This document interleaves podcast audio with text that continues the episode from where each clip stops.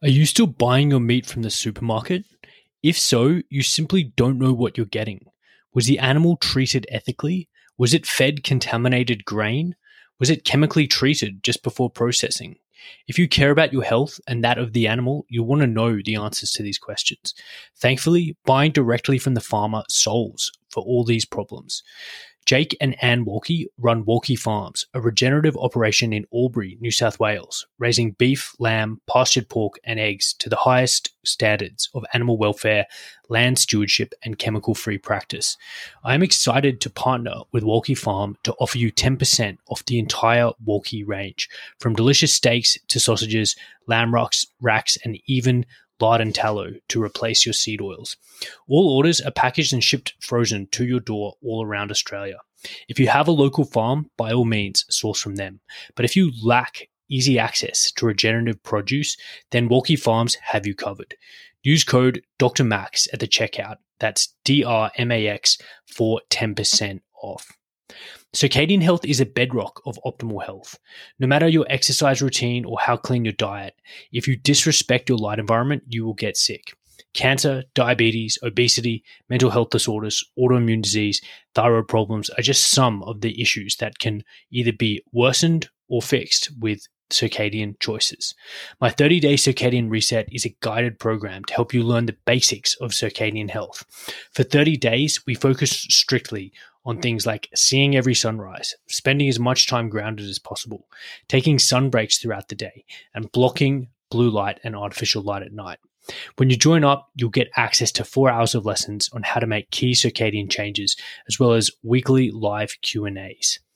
If this is something that you're interested in, then join up today because we start on June the 1st.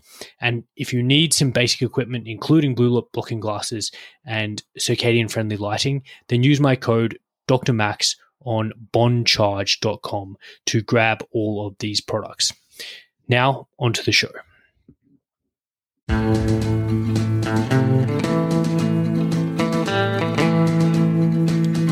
Welcome back to the Regenerative Health Podcast. I'm Dr. Max Gohain. Tonight, I am joined by Dr. Jalal Khan. Now, Dr. Khan is a dentist and a quantum health clinician who I believe is one of the leading voices of quantum health and circadian biology in Australia right now. So I'm extremely excited to sit down and have a discussion with him tonight. So Jalal, thanks for coming on. Thanks so much for having me, Max. So I guess the prelude to this conversation is the extensive three-part series that I did with Dr. Jack Kruse. And that was really, at least for my audience, an introduction to quantum health, to circadian health, and this idea of physics as the base layer or the base level of analysis for health rather than simply a biochemistry type lens. So I wanted to get you on, Jalal, because your perspectives are so informative and very, very easily accessible, I think, in terms of an entry point for people into quantum and circadian health. So maybe we'll start with a bit of a perspective from your point of view of what is quantum health and how do you think about circadian biology and circadian health? Sure.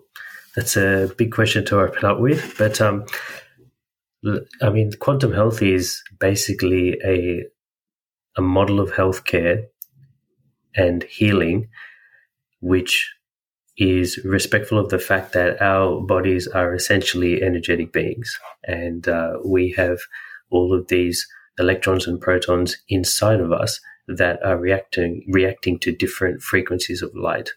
And the sun, as you and I both know, has got varying frequencies of light at any time of the day. And as those change, the way that the electrons and protons dance on the water inside of our bodies, it changes as well. They change as well. And so once we understand the scale at which our bodies operate and the energy and information that flows through our body, how that is operating, it changes the lens at which we start to approach the way that we try and heal patients. Because what we've got right now is many well-meaning healthcare practitioners in the medical space and the allied health space who are trying to heal patients who have issues at the quantum scale, but they're trying to use biochemical or biological modalities to heal the patients. And those types of modalities only get you so far. So essentially, that is what quantum health means to me. It's respecting of the fact that light has a huge role to play in how we have evolved, something we might touch on later, but also the health outcomes that we are experiencing right now, or the adverse health outcomes, so to speak. Yeah, and circadian biology ties really nicely into quantum health, because we talked about light just a little while ago, and circadian biology is the understanding of how the light runs all of the cycles and pathways that are happening inside of our body, because we've got all of these feedback loops that are happening, and we've got, for instance, mitochondria have all of these cytochromes which are alternating between NAD and NADH and back to NAD, etc. And all of those things are coupled to circadian cycles, which are run by the light of the sun predominantly. And so essentially this circadian or chronobiology goes hand in hand with quantum health. And for me, the bedrock of any health or healing journey is correcting that circadian and chronobiology first. Yeah, that's great. And look, the reason why we're having this conversation is we're, as clinicians, trying to get to a layer of truth, because we're observing this level of disease and sickness in people and patients, this a lack of thriving, all these medical conditions and just general health problems exist. And what we're trying to do is identify their fundamental causes and then offer solutions.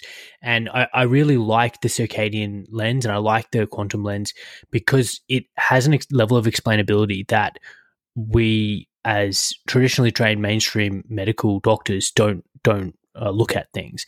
And when you mentioned that, people sometimes have a quantum problem for which biochemistry isn't going to help, I mean, I'm immediately reminded of lots of our pharmaceutical treatments for chronic diseases specifically, and the fact that the system's broken in a particular way, and maybe that is from a lack of sunlight or a degree of circadian disruption, and treating the manifestations of that problem with pharmaceutical medications is simply is doomed to fail, because it's not at that level of.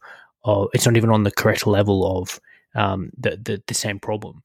So, I mean, there's so many different directions we could go with this conversation, but I think what I'm trying to do particularly is reconcile and try and bridge the two parts or several parts of more holistic medicine, and especially from a conventionally trained point of view, the low carb and the metabolic type medicine is one very, very strong and effective approach in terms of helping people. But what Dr. Jack Kruse would say is that this isn't a food problem, and in many cases it isn't a food problem. And one of the things that he says most commonly, which I'd really like to get your take on, Jalal, is that food is simply a light. Food is simply an electromagnetic barcode of the photosynthesis. And that is a very interesting way of looking at things and looking at food, but essentially that is how he sees it. I'd like, if you could, to parse out that phrase and parse out that comment for the listener, and why should they consider food as photosynthesis, and why is that relevant for health? So food is essentially grown via photosynthesis, and we all learned about that in Year 3 science. And photosynthesis essentially means, if you break down the word photo and synthesis, the synthesis through the photons of light. So there must be some sort of storage of that light information within the food so that the food is able to grow. So that's the first thing. The second thing is that it's not only storing energy, but it is also storing information. And it is that second word, information, which is often overlooked when we are looking at the organism, whether it's an animal or whether it's a human, when we are looking at the organism from a lens of biochemistry or biology. And information is where we go straight down into the quantum lens. So how is that information passed from the sun into the food? Because the way it's done is electrons inside of food, inside of the chlorophyll, which is the light-receiving protein inside of plants. It receives light from the sun, and that light has a specific spin to it, and we call that a quantum spin. And that spin is different for the different frequencies of light. So if we then extrapolate that out to the world map, there are some parts of the world that are in winter, and then there are some parts of the world that are in summer. And so naturally, the sun at those different latitudes, at those different longitudes even, are going to be different. And so the nature of the food that's grown is different. And that's all based on the power density of the sun, as well as the electron, the quantum spin that is being passed from the photons to the electrons. So when Dr. Kruse says that it is an electromagnetic barcode for the light environment that the food is grown in, it is not just storing energy, but it is also storing information. And what we do is you have to kind of think of food as, for want of a better example, you've gone to the supermarket and you've picked up a few items off the shelves, and you go to the checkout and you're scanning the items across the barcode scanner. And how is that then being reconciled with the point of sale system that is checking those barcodes? So who is the checkout boy? Who is the checkout girl? That is our mitochondria. And so our mitochondria at the same time are sensing the environment that we are living under and coupling that to the information that is contained within the food to make sure that they are both the same thing.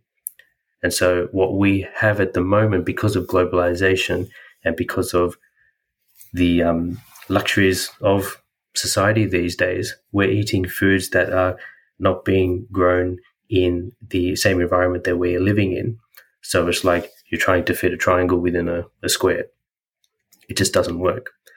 And what that does to the mitochondria is essentially strip the mitochondria of its ability to harvest energy and information from the inputs that it is receiving, and that leads to a breakdown in energy production and a breakdown in information transfer and communication. And that's how we start to see a breakdown of the cell, the tissue, the organ, and the organism slowly but surely over time. That's the quantum breakdown that's happening. So food is essentially an electromagnetic barcode for the light that it is grown under, and we need to be living under that same light in order for things to marry up nicely at the mitochondria, which is the stage where the match is happening. Yeah, great explanation. And the most common example that I think is given is this idea that if you're eating a banana in the middle of Tasmanian or perhaps Albury winter that was grown in northern Queensland or maybe even imported from a higher latitude, that banana, when it was eaten at the place it was grown, might be a health food. When it's eaten out of season during that winter time lower down, it no longer is a health food at all, and it becomes a highly inflammatory stimulus. And I think people who might eat in that way out of season would 100% be contributing to development of metabolic dysfunction and metabolic syndrome, and making those problems worse. So it makes so much sense when we look through, especially an ancestral or an evolutionary lens, is that prior to the development of complex supply chains and international transport of goods, that it was very unusual to be able to have, it was impossible to have access to food grown hundreds of kilometers away, and people were simply just consuming what was grown locally. And then we've got the situation now where you can buy all kinds of tropical fruits out of latitude, but you can also buy refined foods which were grown, and altered in all kinds of ways.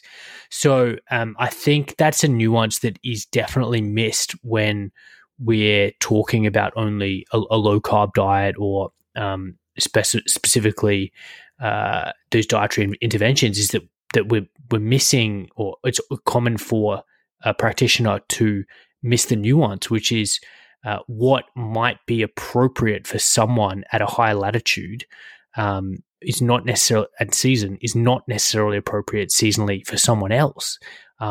So yeah, do you have any comments on that?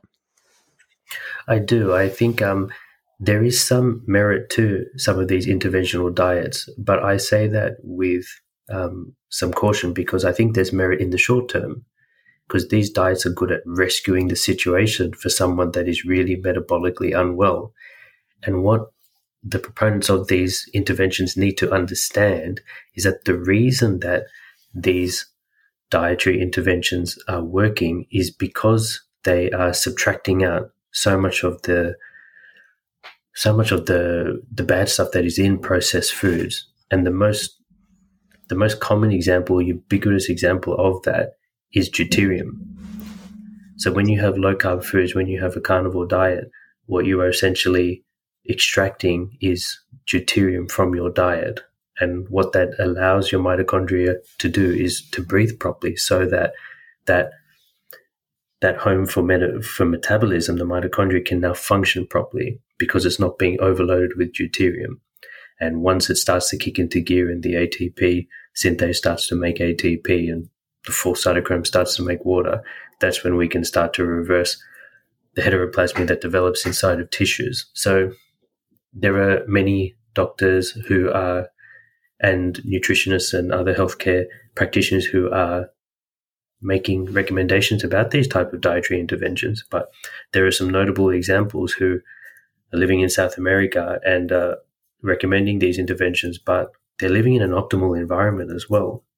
And so I kind of watch the videos with a wry smile, because they've got beautiful melanin, they've got beautiful skin, they're exposed in nature, they're constantly harvesting electrons from their environment, and they've yet to understand that the reason that they are well is not necessarily just a food story, but also an environmental story as well, which is all about returning to the sun and returning to nature and harvesting electrons.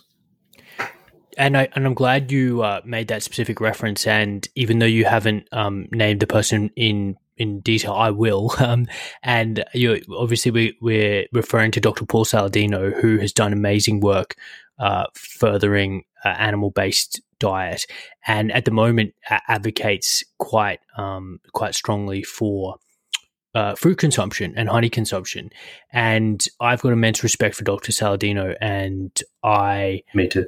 I think he's done amazing work. But I agree that so he used to be a strict carnivore and since incorporated fruit, and he is maintained amazing insulin sensitivity. His fasting insulin level is still 3. He's got no visceral fat. He's extremely healthy despite consuming 300 grams of carbohydrates per day in the form of fruit and honey and milk. This is exactly the point I'm making, and maybe we'll talk to Paul at some point about this. But the nuance is that if some of my metabolically unwell patients, ones with fatty liver disease, the ones with visceral fat and type 2 diabetes, ate the same diet at my latitude here, 36th South latitude in Albury during winter, there would be a train wreck. It would be a disaster, and they would be 100% worsening their metabolic problems. And the reason is because, as you alluded to, Jalal, is because the solar yield in Central America, where Dr. Saladino lives, is enormous. All the fruit that he's eating is completely seasonal. and he is getting he's completely regulated from a circadian biology point of view.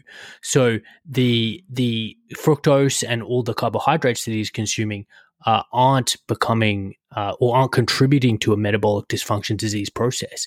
But it's not per se because of exactly that what he's eating isn't inherently harmful. It's the context and the solar yield and the quantum rules that he is respecting is why he's not getting sick, in my opinion. You're spot on, and that's what we need to get people to understand, and even these clinicians as well. Paul needs to take that step up and start to understand exactly why his way of living is working and how it's not just related to food that he's eating, because he's a dominant figure in this space for the right reasons. But if he's going to be recommending to patients, or patients are going to see what he's eating and eat accordingly at a different latitude to him, it's going to cause them harm.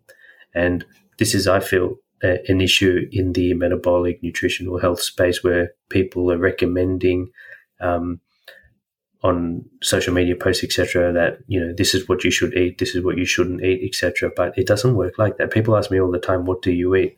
And I say it doesn't matter, because it's a different context to you.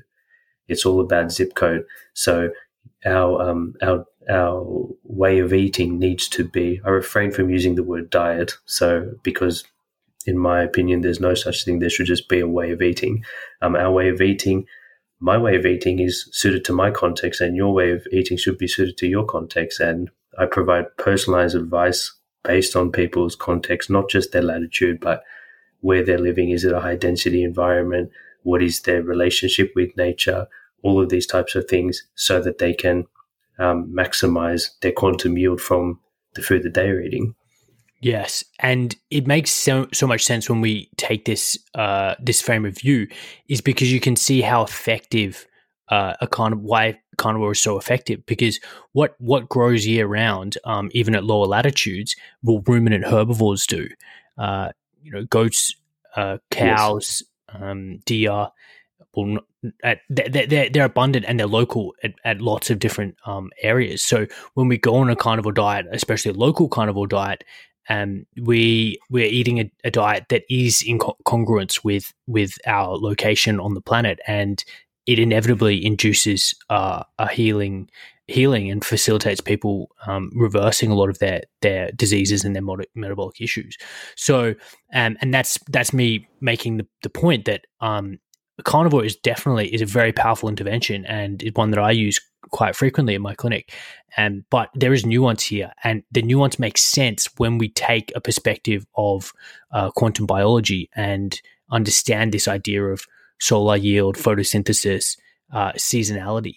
And look, I want to make the point that, you know, when I give my patients kind of advice about what to eat, the first rule on my list, even before we talk about specifically processed foods, is eat seasonally and locally.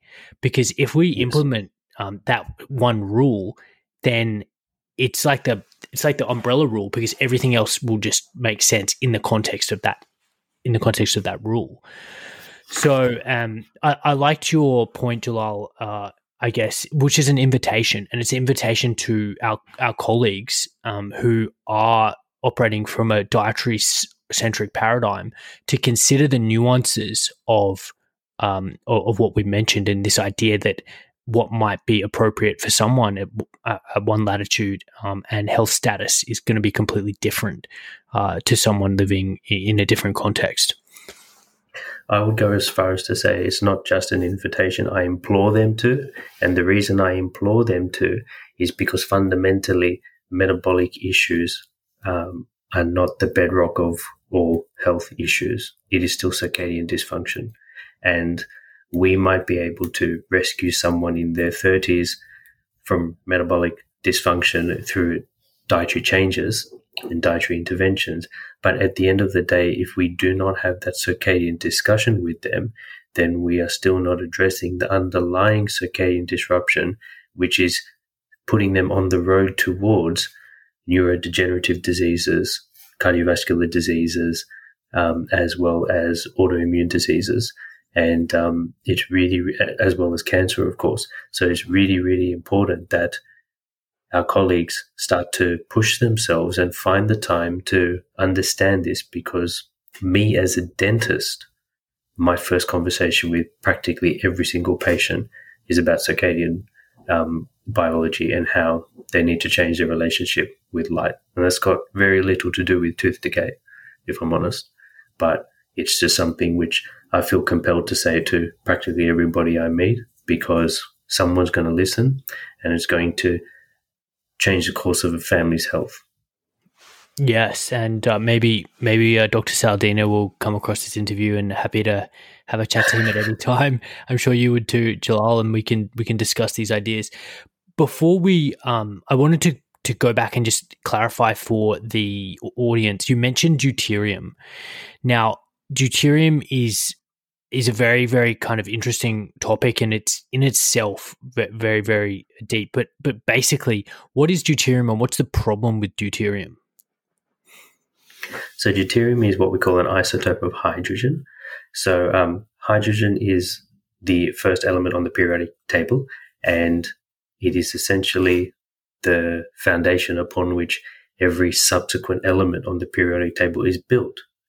So in my opinion, if we do not understand hydrogen physics and hydrogen chemistry, then we're just looking in the wrong place. We need to start there.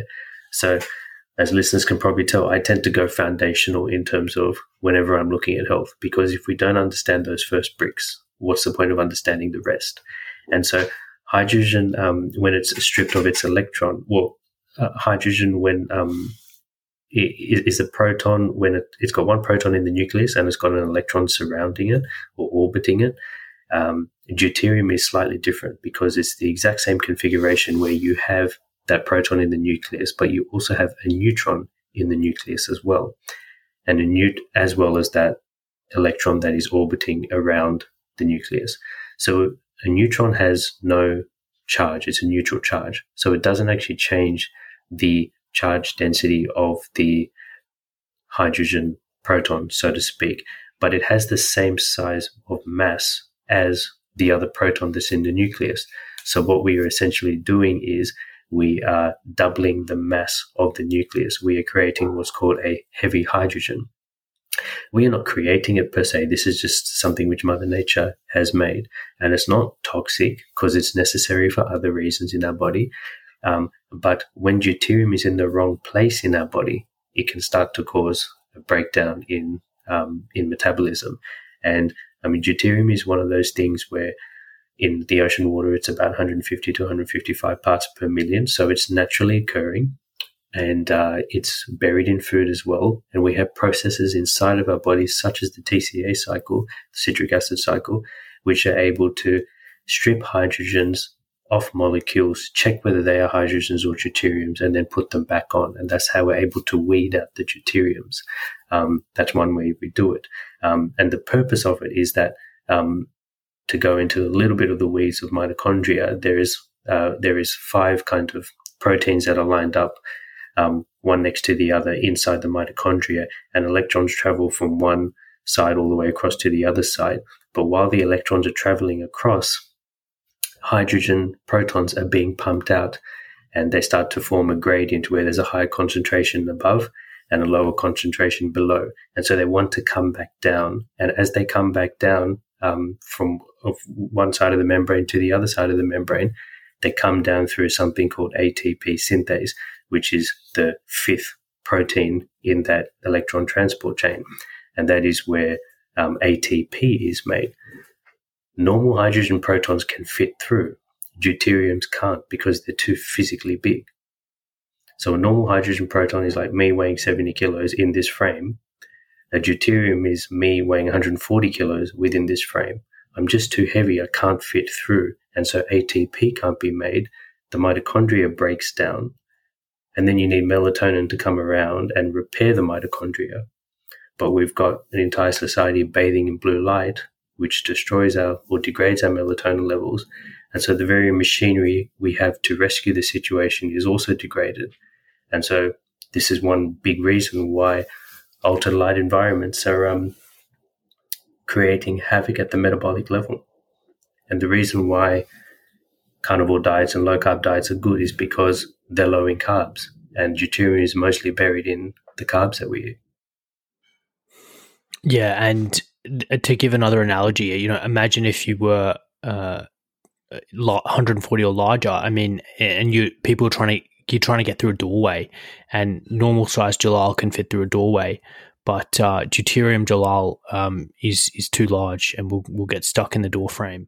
So essentially, if we imagine that the mitochondria have this electron transport chain occurring in the membrane, and you've got, you know, how many thousand mitochondria per cell and how many billion trillion cells in our bodies, that if this is occurring in every single mitochondria, then you're going to get some that don't work properly.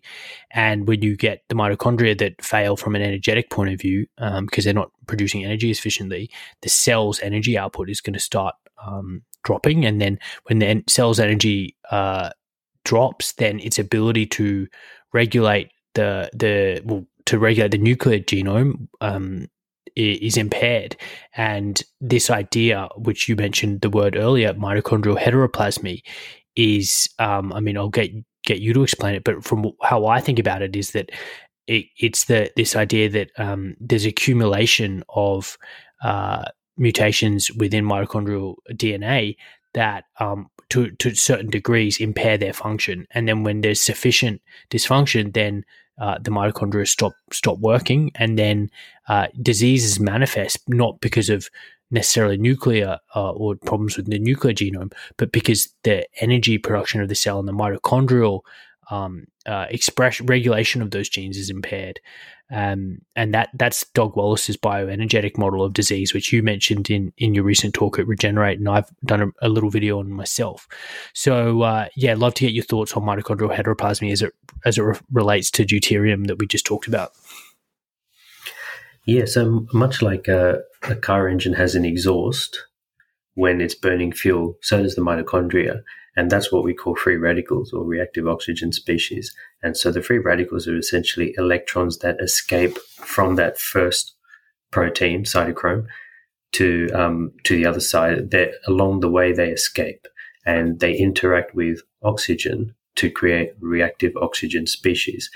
There are another type of radical called reactive nitrogen species as well. And these reactive species are actually important because they're actually signaling molecules. So they actually tell the nuclear DNA what's going on. This is why the mitochondria are like literally the bedrock of everything, because they're sensing the environment, because each of those proteins are specific receivers for different frequencies of light. So that first protein in the electron transport chain is a UV light receiver, and the fourth and the fifth are red light receivers. And there's research to show that blue light degrades the ability of all of those proteins from working properly. And when I say blue light, I mean blue light on its own, because in natural sunlight, we're never exposed to blue light on its own. We're always exposed to blue light that's balanced by red, as well as other frequencies.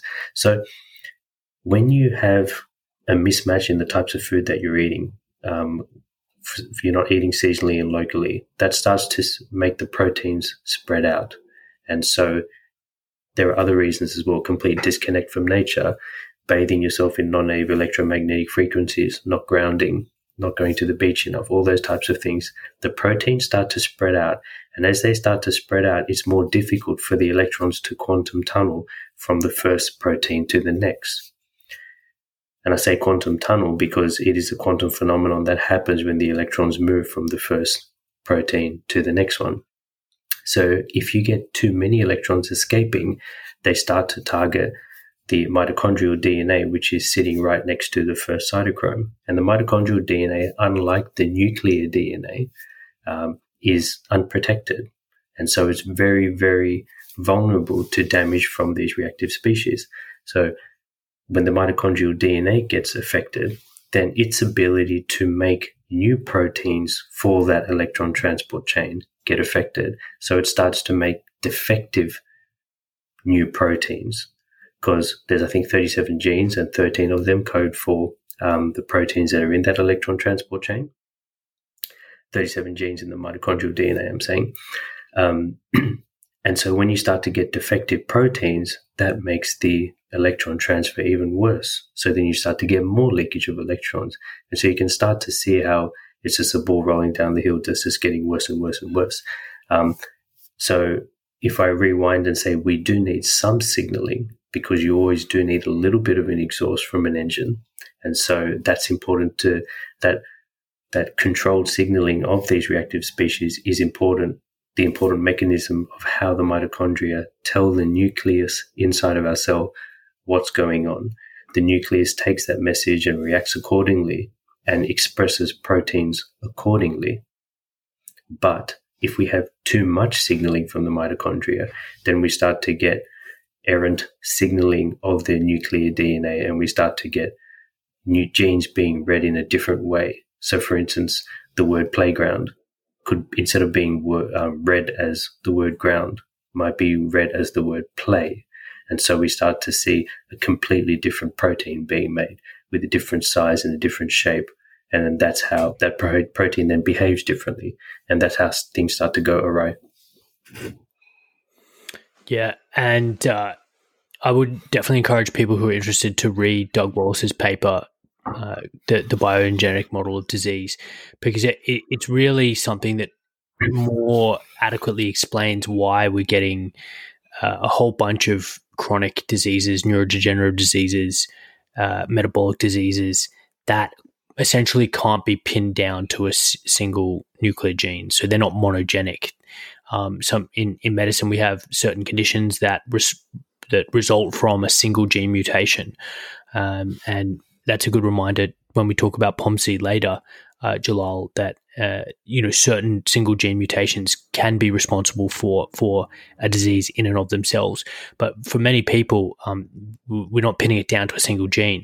And in this, for these cases of just we're suggesting that it's a cumulative, progressive degradation in the capacity of your mitochondria to make energy, and therefore the loss of their proper function is leading to disease. I want you to make the point a little bit stronger about mitochondria as light sensors, and because there's a lot of people who talk about mitochondria and they talk about the electron transport chain, but they haven't mentioned what you mentioned, which is that each of these cytochromes or proteins that are responsible in the electron transport chain, or this process of energy generation in the mitochondria, they receive different frequencies of light. So talk a little bit about that function that they have, if you could. Yeah, so building on this topic of mitochondria not just being power plants or batteries or energy producers inside the cell, they're environmental sensors. How are they sensing the environment? And so one way is they are reading the energy and information that's buried in the food.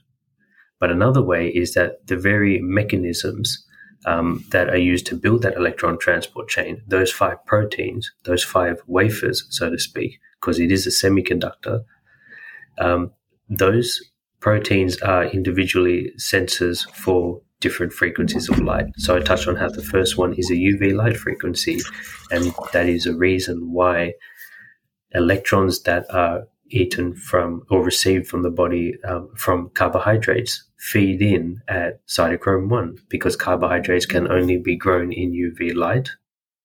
And so it's only natural then for the electrons from carbohydrates to feed into the first cytochrome, which is a UV light receiver. And then you've got different other cytochromes like the 4th and the 5th, for instance, which are red light receivers. And we have something called the Q-cycle inside the mitochondria, which takes the UV light that is being received at cytochrome 1 and chops it up so that red light can be released. And that red light can act locally on the 4th and 5th cytochromes in order to increase their function. And so what we start to see this interplay between, when you look at the body at the biophysics level, you see an interplay between UV light and red light most of the time. And so UV light has its role and then to amplify things, but then it has its role to slow down things as well. And so one of the things that UV light does inside the mitochondria is that it actually slows down the electron transport chain. And one of the ways it does that is UV light exposure onto our surfaces, our skin, our eyes, etc., results in the release of nitric oxide. And nitric oxide can act on that fourth cytochrome to stop it. And so when you stop electron transport, you're able to become more thermodynamically efficient. But it doesn't act on the fifth one. It only acts on the fourth one. This is where it starts to get pretty cool, because you've still got the red light of the sun, theoretically, if you're outside, which is still able to make the fifth cytochrome turn. And so you're still able to make ATP, even though you're in UV light, which is slowing down the electron transport chain. So what I'm basically trying to say is when you're out in the sun in a UV light environment, your body's requirement for energy from food is less. That's why you feel less hungry at the beach, because your system has become more thermodynamically efficient, and you're still able to make ATP to drive bodily processes, but at the same time, you're not needing to necessarily feed the engine all the time. Yeah, it's incredibly elegant, and how nature has designed our biology and our organism to in perfect synchrony with the light frequencies, with the environment, with water, with everything. And it makes me marvel at this, I guess, hubris that a lot of that reflects the scientific thought of the day when you get advice to avoid sunlight by any means necessary. You know, put sunglasses on your 6-year-old when he's in the playground, and make sure he's slathered in sunscreen because there's a risk of skin cancer. But it really betrays such a misunderstanding of the fundamentals of human biology when you realize that you have proteins within every mitochondria that sense UV light, and you have photoreceptors throughout your eye and your skin that also neuropsin is especially expressed in the brain that are UV light sensors. So it makes me think, how deep this story goes and how superficially it's being interpreted in terms of mainstream narratives with regard to something like UV light.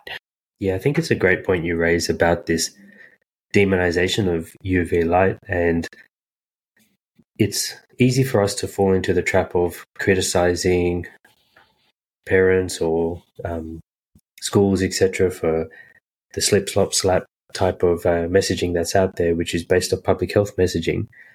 But the angle that we really have to go for is one of kind of just education and compassion, and trying to pique their curiosity about the fact that there might actually be a good aspect to UV light, because and the way that I usually like to do it is I just like to go a little bit technical, and I say that every cell in our body emits an ultra-low frequency UV light that is stronger than the frequency of terrestrial sunlight. And most people, when they hear that, their jaws drop. So then I'm like, if you're making UV light that's stronger than terrestrial sunlight, it can't all be that bad. And so then that leads into the discussion, not necessarily about the quantum physics or biophysics behind how we're making UVC light, but more about, okay, well, what are the different frequencies of UV light? What are the times throughout the day where they're coming out? What is the purpose of each? Because we know that nature doesn't make mistakes. There's a reason for UVA light. There's a reason for UVB light. And educating the patients or clients on how they can harness the power of UV light to affect change in their health and in their children's health. So it's I have definitely pivoted in my approach, rather than criticizing, more education and compassion. Sometimes it's met with most ignorance is just genuinely ignorance. Some of it is arrogant ignorance, which is hard for me to fathom sometimes, but it happens. But those that are genuinely just ignorant and have a curiosity about them will more often than not listen, and might start to change the way that they spend their weekends with their families. And for me, that's always a win. Yeah, and that's great, Joel. And the conversation about the pivotal or the essential need of UV light to human biology, we'll talk about that some more when we talk about POMC, pro-opiomelanocortin, because that is a key protein gene that is stimulated by UV light. And look, to be honest, the narratives are very much, or the prevailing advice is very much anti-UV light is from the dermatology and ophthalmology professions. And it's difficult. And Dr. Kruse says something like, half-truth leads to a full lie. And the association with skin melanoma and non-melanoma skin cancers exists with UV light, but it's a very, very, well, in terms of sun exposure, but it's a very, very nuanced topic. And as we'll talk about a little bit, there is healthy ways of getting UV light exposure that your biology needs without necessarily increasing your health risks. Before we move on, because we're going to go deep into POMC soon, but I just want to tie a bow on the mitochondrial story that you were weaving very, very elegantly, Jalal. And that is a point that you made about free radicals and this idea that when there's breakdown in the electron transport chain, these electrons get out and they cause havoc and they basically cause inflammation. And you mentioned a hormone called melatonin, and a lot of the listeners will know about melatonin as the thing that they take when they've traveled overseas, and it helps them, or if they're having trouble sleeping, they'll take some melatonin to help them go to sleep. So essentially, melatonin is a very important hormone that gets made in two different places. One gets made in your pineal gland, which is a gland near your brain, and that melatonin gets made after dark, during the nighttime to, I guess, deal with a lot of oxidative stress that has accumulated perhaps throughout the day. But you also making melatonin at the site of your mitochondria, which is specifically to quench that oxidative stress that occurs as a byproduct of normal mitochondrial function. So the way I like to think about it is, imagine if you had a fire extinguisher built into or an engine, or a water cooling device built into all your engines. That's your melatonin. It's quenching the excessive inflammation or heat, however you want to think about it, that the engine's generating. And you make that, or the water cooling facility on your engine is stimulated by UVA and infrared light. So if you're not getting out into natural sunlight, because remember, artificial light that you have, that I'm sitting under right now, and that most people exist under, it has no heat, and it has no non-visible infrared or UV light. Yeah, so that's another piece of the puzzle. Yeah, it is. Melatonin is a very, very key antioxidant type of molecule inside of our body. There are others which are also important, but melatonin is a biggie, particularly in the nighttime, because it's critical for the two regulatory processes of mitochondria, which are autophagy, which is cell repair or self-repair, and apoptosis, which is programmed cell death. So melatonin, people consider it this hormone of darkness, but what they need to understand is that it's actually made in the morning sun. So those that aren't sleeping well, for instance, struggling with being a light sleeper or insomnia or something like that, or finding it hard to fall asleep, then maybe they have a long sleep latency. They need to fix their melatonin levels.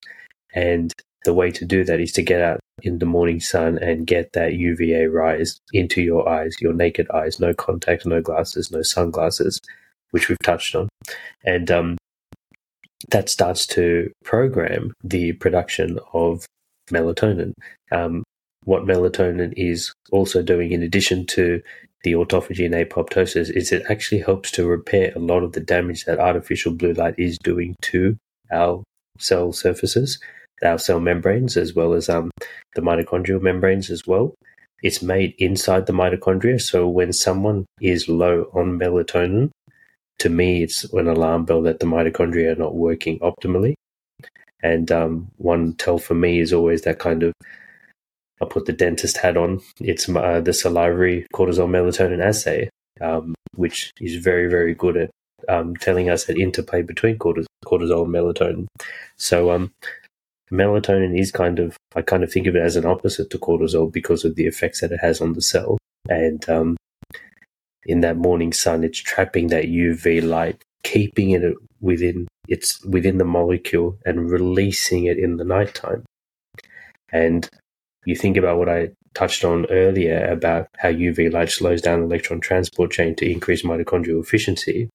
If melatonin is releasing UV light inside the mitochondria during the nighttime, that reduces the energy demands of the cell so that the cell has more thermodynamic efficiency to repair from all the oxidative processes that have happened to it throughout the day with the physical activity and the fight or flight sympathetic drive exposure to EMFs, etc., etc. So melatonin really is this key molecule which has a huge role to play.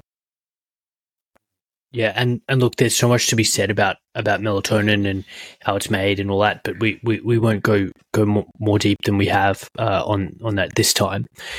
You mentioned cortisol, and I think this is a great segue into what I want to talk about next, which is this compound called pro-opiomelanocortin, specifically the leptin-melanocortin system.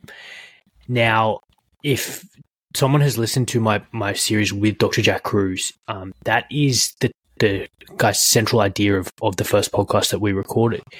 And the point that why this is relevant, especially to someone who's interested in metabolic health, is that the point that Dr. Kruse makes and the point that we'll talk about now is that this I guess, polypeptide hormone has a critical role in regulating metabolism, and it has a bunch of other effects, including the stimulation of cortisol release, and that is because ACTH, or adrenocorticotropic hormone, which is released by the pituitary gland, directly acts on your adrenal glands to release cortisol, and that is one of the hormones that gets cleaved off this basically polypeptide chain. So Jalal, why don't you give the listeners your thoughts, or how do you conceptualize this idea of POMC, pro-opiomelanocortin? So POMC. Before I get into a little bit about POMC, we have to understand how the system works. We're not a closed system. So thermodynamics is like the statistical physics, which is looking at closed systems. And anything that is a closed system has linear types of processes, or linear physics, where whatever goes in, an equal and equivalent thing comes out. But because we are an open system, we have nonlinear optics that are happening inside of us. So when we receive a photon of light in our eye, for instance, it gets amplified a million-fold. And so when people start to understand the nonlinear nature of who we are as quantum thermodynamic beings, then we start to ask the question, okay, so then what are the structures, what is the mechanics of how this nonlinear system works? And so if we're going to be able to receive signals from our environment and amplify them inside of us, and that amplification then drives all of the metabolic pathways, etc., etc., let's look at what those amplification pathways are.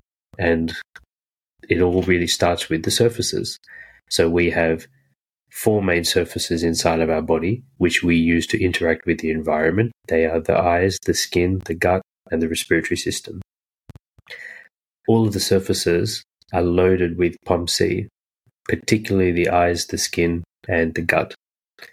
And so that must mean POMC must be pretty important, because the surfaces are what we're using to harvest energy and information from the environment. Even the gut, it harvests energy from food and information from food. Eyes and skin have got opsins, which are photoreceptors, inside of them, and they're non-visual photoreceptors that are receiving frequencies of light that we can't see or we can't perceive. And the examples of those are things like neuropsin, as well as cholesterol is an example of a non-visual photoreceptor. So is melanin. And so We've got all these surfaces that we're using to interact with the environment that are loaded with this polypeptide called POMC.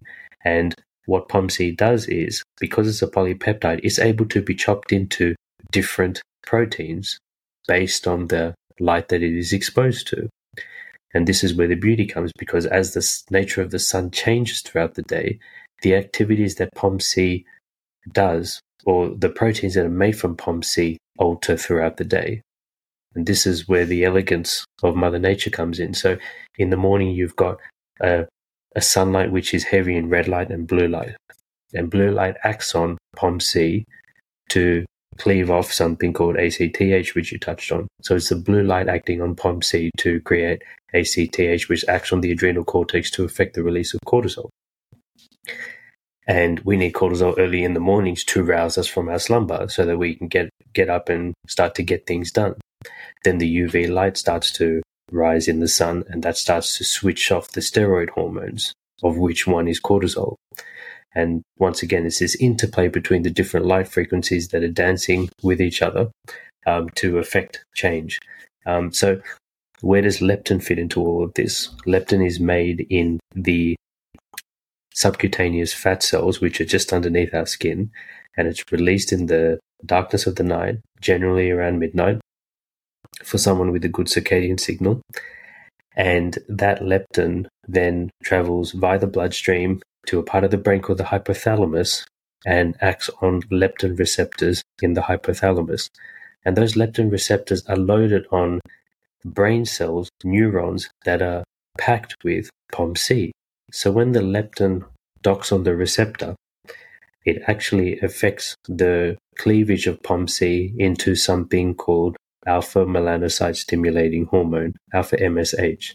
And so this is where you have the leptin and the cortin, melanocortin, joined together, because the leptin receptors are acting on neurons inside the brain that are loaded with POMC. And that POMC is making the alpha-MSH, which then goes to different parts of the brain, different parts of the body, to affect the production of something called melanin.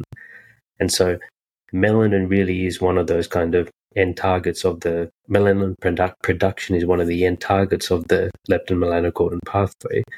And what leptin is carrying from the subcutaneous fat is information about how much energy is on board the system, so that the brain can then know, okay, this is how much energy we have, and it can then control metabolic pathways and other things like fertility, etc., via the POMC, because there are other peptides in the POMC protein which can have control over things like fertility, fecundity, and all these.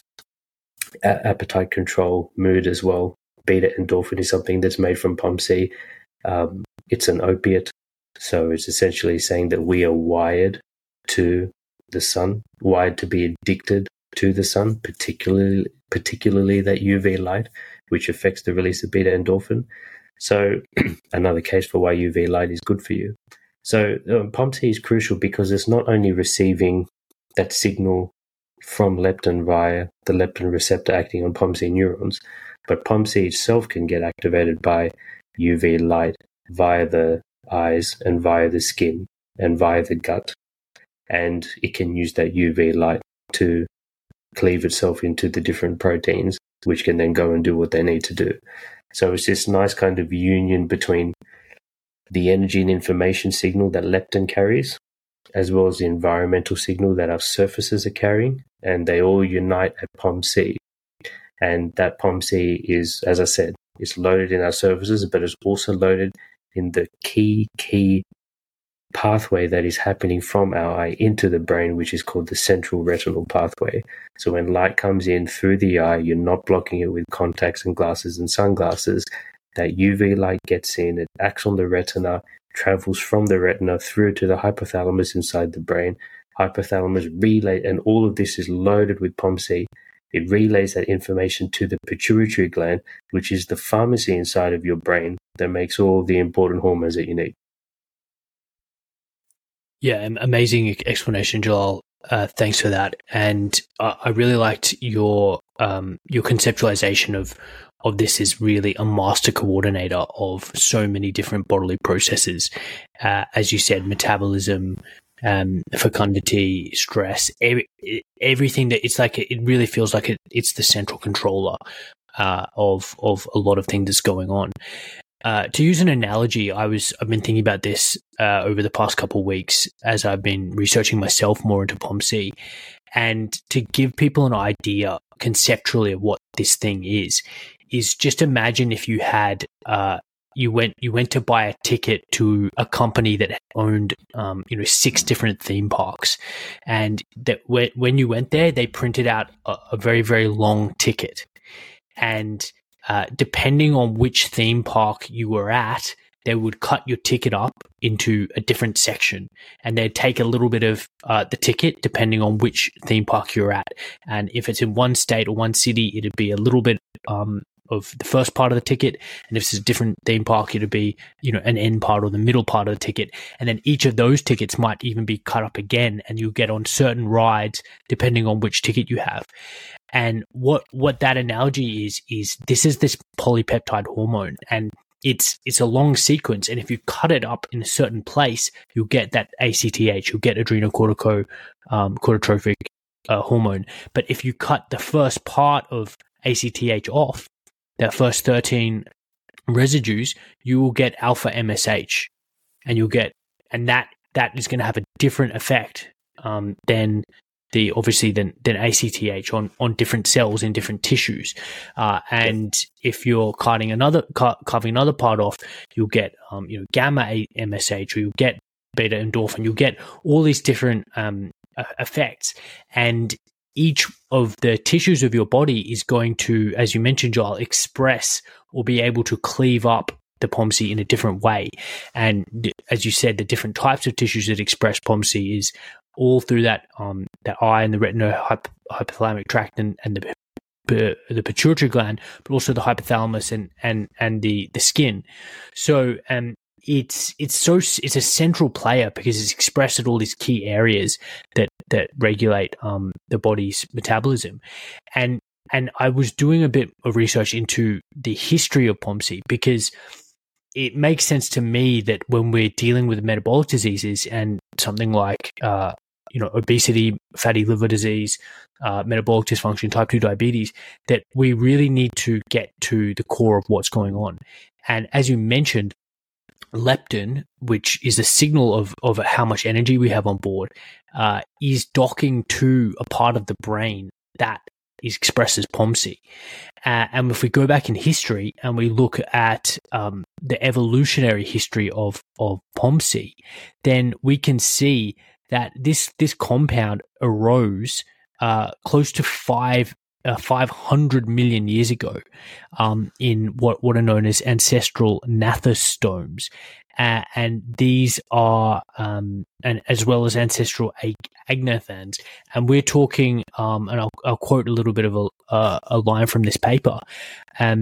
It says here that during the radiation of the gnathostomes, the ancestral cartilaginous fish lineage diverged from the ancestral bony fish lineage, and the ancestral bony fishes later diverged to the ancestral ray fin bony fishes. Bear with me. The ancestral lobe fin fishes and the lung fishes. So, and then ancestral tetrapods evolved from lobe fin fish ancestors, and these tetrapods in turn diverged into contemporary amphibians, reptiles, birds, and mammals. During the radiation of the gnathostomes, the primary sequences of ACTH and alpha MSH and the organization of POMC would be subject to selection pressures. So what it's basically saying, and I'll include this paper in the show notes, is that since 500 million years ago, we've had the shaping of this key hormone called pro-opiomelanocortin, and it is preserved all the way back well before we crawled out of this primordial soup as ancestral amphibians. It's existing in jawless fishes. That's how old this is. This is 500 million years old. So when we're thinking about fundamental biology and what is actually going on here, it seems to me completely missing the picture if we're not taking into account this ancient hormone that has been existing for this long. I totally agree with you. And I think the answers to a lot of the health issues that we see in society these days is to go back and look at evolution and how we evolved. And, you know, POMC is critical. It was obviously around well before we were. DHA is another classic example. These are molecules which have been preserved by evolution for a specific reason because of their ability to transfer energy and information efficiently to drive the progression and advancement of each particular species to who we are now as the apex predators on the planet. So it's a, if anything, we all agree we should respect history, and part of respecting history is understanding that evolutionary biology and implementing it, because what we really need to be doing is looking to build an ancient future, which is built on these ancient principles rather than trying to reinvent the wheel. Yeah, and really the appreciation of POMC is to understand how much more than a food story the whole health is. And yes, we're really seeing great improvements by doing low carbohydrate and doing carnivore, but it's only part of the picture. And until we understand how something like POMC works, then I feel like people are always going to be maybe not necessarily getting or expressing or accessing that optimal health and longevity until they can tailor their lifestyle or optimize other parts of their lifestyle with regard to sunlight exposure that we talked about, and grounding and everything else. So let's just briefly build on the POMC story and why it's important to understanding how the story is not just a food story when it comes to health and longevity. So I touched on melanin being one of the key proteins that is being made from POMC. Melanin is something which is we regard as a black hole pigment, and so in quantum physics, black holes trap all frequencies of light. And so melanin being the way that it is, it's essentially a pigment. So it's not just on the surfaces; it's also deep inside of us in tissues like the brain and tissues like the gut, like Dr. Kruse touched on. What melanin does, though, is that it takes UV light and it uses that to charge separate water or split water into molecular hydrogen, molecular oxygen, and electrons. Now, let's rewind back to what we were talking about earlier on in the podcast, electron transport chain with electrons feeding into the mitochondria. Couldn't electrons that were split from water via melanin and UV light be used to feed into that? Possibly. Molecular oxygen is the terminal electron acceptor inside of mitochondria, and so that's needed to oxygenate cells. So is all of the oxygen that is inside of our cells just from purely respiration or breathing as we know it, or is it also from the charge separation of water from UV light? I think it's I think it's both. It's not just the oxygen that we breathe. And in addition to that, molecular hydrogen, H2, is made from the splitting of water via melanin and UV light. Molecular hydrogen is one of the strongest antioxidants on the planet because of its ability to neutralize the hydroxyl radical, which is the strongest reactive oxygen species of them all. And so we, from one molecule, melanin, this magic molecule, we are able to use UV light to create three of the absolute most important parameters inside of mitochondria, which is the better metabolism. So like the more melanin that you have inside of your cells, the better that those cells are going to operate at a quantum level, at an energetic thermodynamic level. And this is why it's not just a food story, because food is not the only input into mitochondria. It's electrons, it's electrons, and then the considerations of hydrogen and oxygen. I read this book about melanin by Arturo Solis Herrera.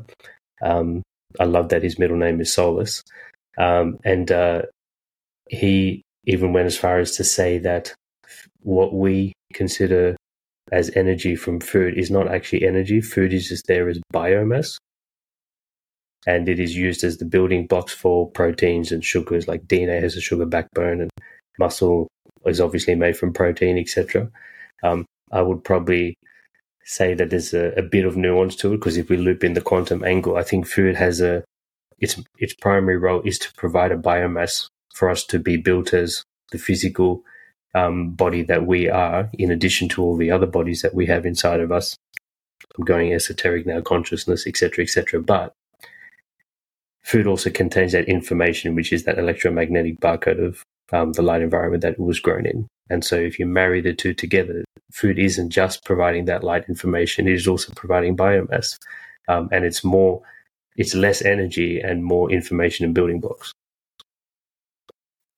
Yeah, amazing. And I'm really glad that you brought up melanin. I'm really glad. Let's quickly riff on melanin, because when Dr. Jack Kruse talked about melanin to me, it wasn't something that had even come into my mental framework in terms of relating to health and relating to metabolic health or anything like that. But digging deeper into it, it is exactly what he has said it is. It seems to be an incredibly diverse and, again, highly conserved compound. So melanin exists in fungi, it exists in bacteria, it exists in plants. There's three main types of melanin in humans. Those are eumelanin, pheomelanin, and neuromelanin. And these are the reason why some people are darker than others. That's why skin has its pigment. It's why your hair has a pigment, and it's all because of melanin. And the fascinating properties of this chemical. I mean, Joel, I've been doing some reading, and it's incredible. This chemical is being actively researched by biotech companies because of its incredible properties. So as you exactly mentioned, it can absorb all visible light and even non-visible light, extending to ultraviolet and infrared light. So it's basically sucking in all this electromagnetic radiation. And then the question is, okay, well, what is it doing with that electromagnetic radiation? Well, this paper here is saying that studies in fungi shown that melanin harvest energy from electromagnetic radiation for metabolic use in a process that involves melanin's electrical properties, referred to as radiosynthesis. So exactly what we're talking about is that this is a compound that is allowing us to harness the natural electromagnetic frequencies from the sun, i.e., visible, non-visible light, use it to power ourselves and power our cells. It's incredible. I mean, that again illustrates why we're not only talking about food here. The fascinating point that I read here, and it made me, this is a little bit of an aside, and I'll read this paper out, is that since fungal melanins play key roles during human and plant pathogenesis, drugs that can inhibit melanin biosynthesis in fungi are a potential interest. So in the case of plant pathogens, compounds that inhibit fungal melanin biosynthesis already serve as important fungicides in agriculture. So, we're talking about this idea of how a melanoma has increased in prevalence and incidence in the modern world. And we know that industrial agricultural uses a whole bunch of fungicides. And I had a thought, and this is just complete speculation, hypothesis and conjecture, Jalal, but it was an interesting idea, is that what if we're ingesting a degree of these compounds that are interfering with melanin synthesis, and that it might be a dietary trigger for melanoma, because we know that so often melanomas aren't occurring in sun-exposed areas. So that's a little bit of an aside, but I really wanted to harp on this idea of how important melanin is, and what stimulates melanin release. Again, it comes back to pro-opiomelanocortin and this melanocortin system that we talked about earlier. And and UV light has also been that key input stimulus. That's a really nice wrap up of the melanin story. And one small thing to add is that I touched on reactive oxygen species and reactive nitrogen species as being kind of some bad actors when there's too many of them around. Well, they get mopped up by melanin. Melanin also clears up all heavy metals, and probably the most common heavy metal that we deal with is deuterium. which sounds a bit strange because most people consider hydrogen a non-metal, but then why is it in the group one of the periodic table of elements? Because it has an ability to act like a metal as well. It can be an electron donor or an electron receiver. And so deuterium is the most ubiquitous heavy metal that we are interacting with, and we don't know that. And everyone's banging on about mercury toxicities, etc. I'm a dentist. I've removed plenty of amalgams in my time.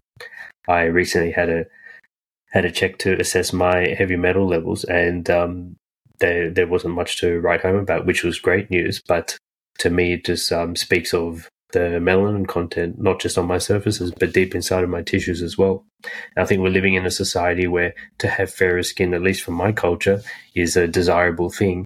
And for instance, in the subcontinent, there's a cream that's called Fair and Lovely. So they're trying to wash away the natural dark pigmentation full of melanin that we've been well endowed with. If I was to be a well-known health advocate, I'd probably say make melanin great again, because I think it's so important for everybody's health. Yeah, I love it. And I read a paper again talking about this ability to detoxify heavy metals that speculated that some of the South Asian reasons why, and a lot of people have dark hair, most of the planet has dark hair, dark eyes, is that if we're eating a diet on the shore, perhaps it does have a degree of heavy metals, the melanin will be excreting that through the hair follicle, detoxifying and excreting that.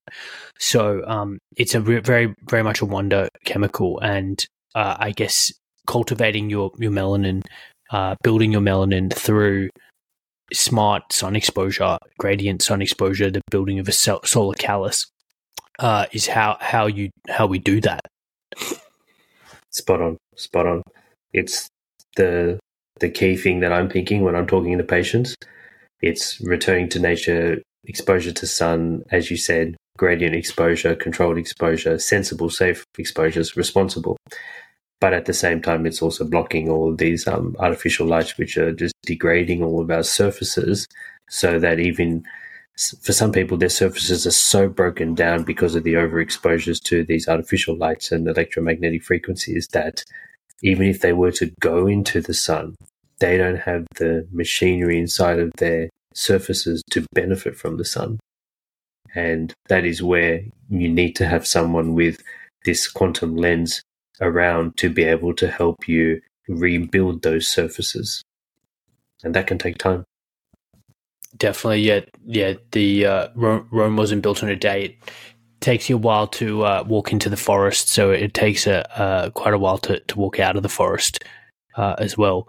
Yeah, we could talk for a very long time about this, and I'm really glad we have, because often, especially those who are following Dr. Kruse's work, things can get quite technical quite quickly when he discusses sheets of melanin in your various organs. But I hope that provides a bit of a background and understanding, and maybe even a springboard for people to do their own research into melanin. And there's heaps of papers out there. So none of this is conjecture or opinion. This is established science. So jump on PubMed and have a look through some of these review articles, because there's a very comprehensive background about melanin biology, POMC, UV light stimulating POMC and melanin. There's so much we could go on for a long time. I wanted to pivot now, maybe to wrap our podcast up, by talking a little bit about the recent health summit that we had here in Albury. And Jalal, you spoke about light, and you gave a really nice overview of the concepts of quantum health and circadian biology. And it was a very, very well-received talk, and I had lots of good comments about your talk specifically. So any reflections or any thoughts about the Health Summit or anything you'd like to share in the aftermath?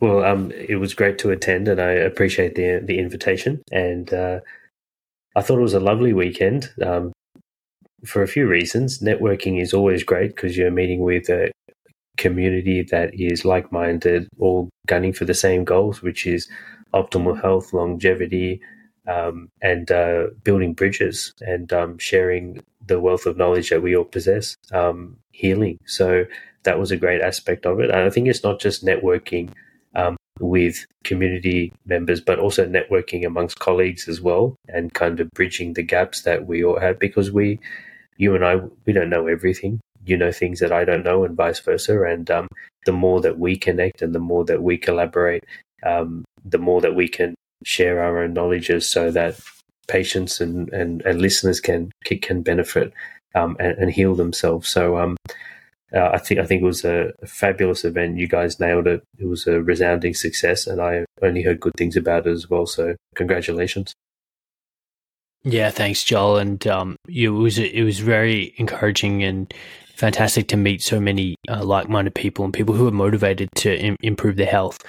So we're going to have, there's a lot of exciting plans in the works for future events that we are planning. And so definitely stay tuned for that. And we will be releasing the videos of Dr. Jalal's talks, my talk, Dr. Chafee's talk, and Jake Walkie's talk on a YouTube channel very, very soon. So really stay tuned for that. And maybe before we wrap this up, you could give the listeners an idea about your event that you've been organising. What is that going to be about? The Quantum Health Summit, and who's speaking about, and what can they learn, or what they need to know?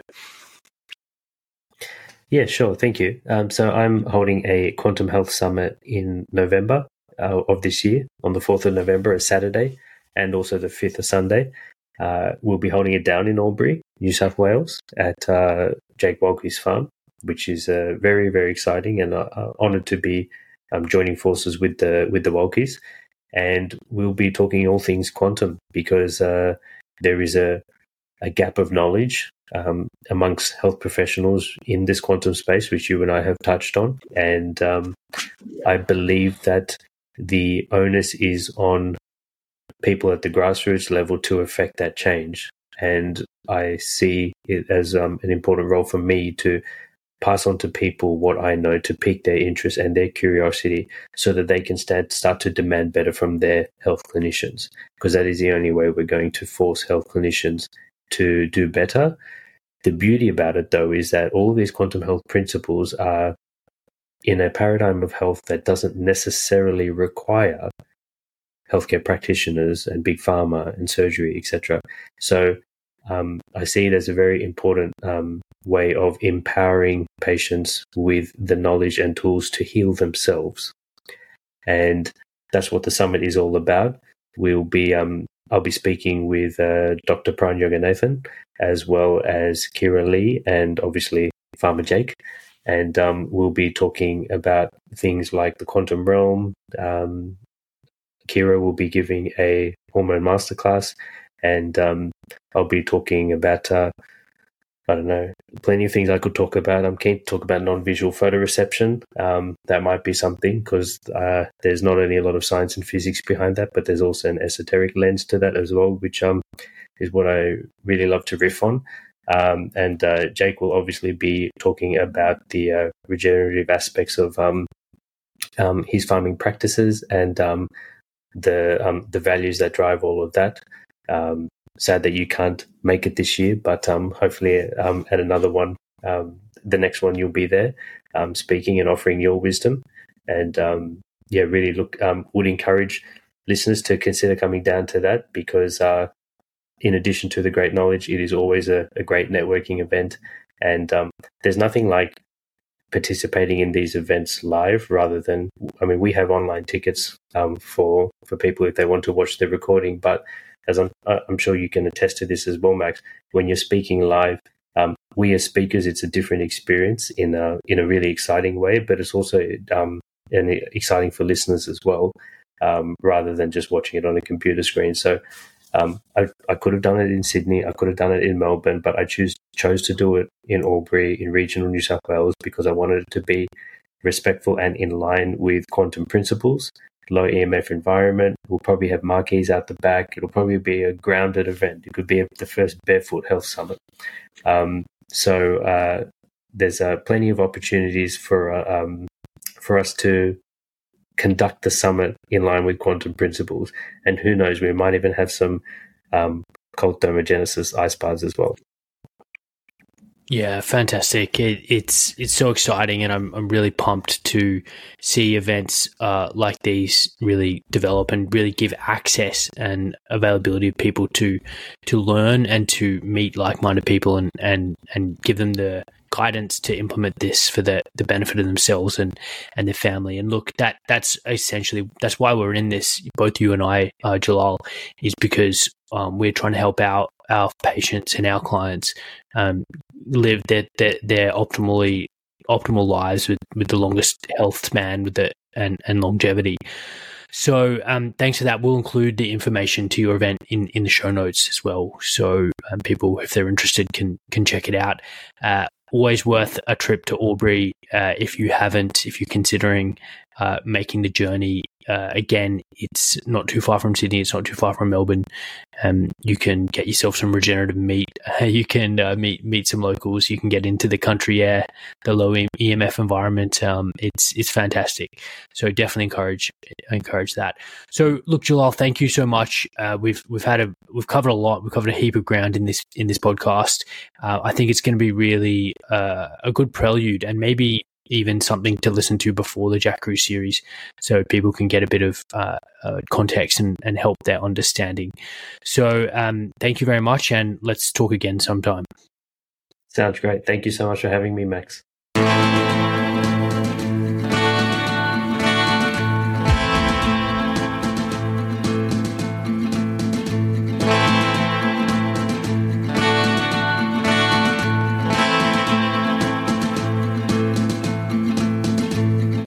Thanks for listening to the Regenerative Health Podcast. I hope this episode helped you better understand some aspect of improving your lifestyle for optimal health. If you enjoyed this episode, then share it out with friends and family. Leaving a 5-star review on Apple or Spotify podcasts also helps spread the message. Thank you, and see you next time.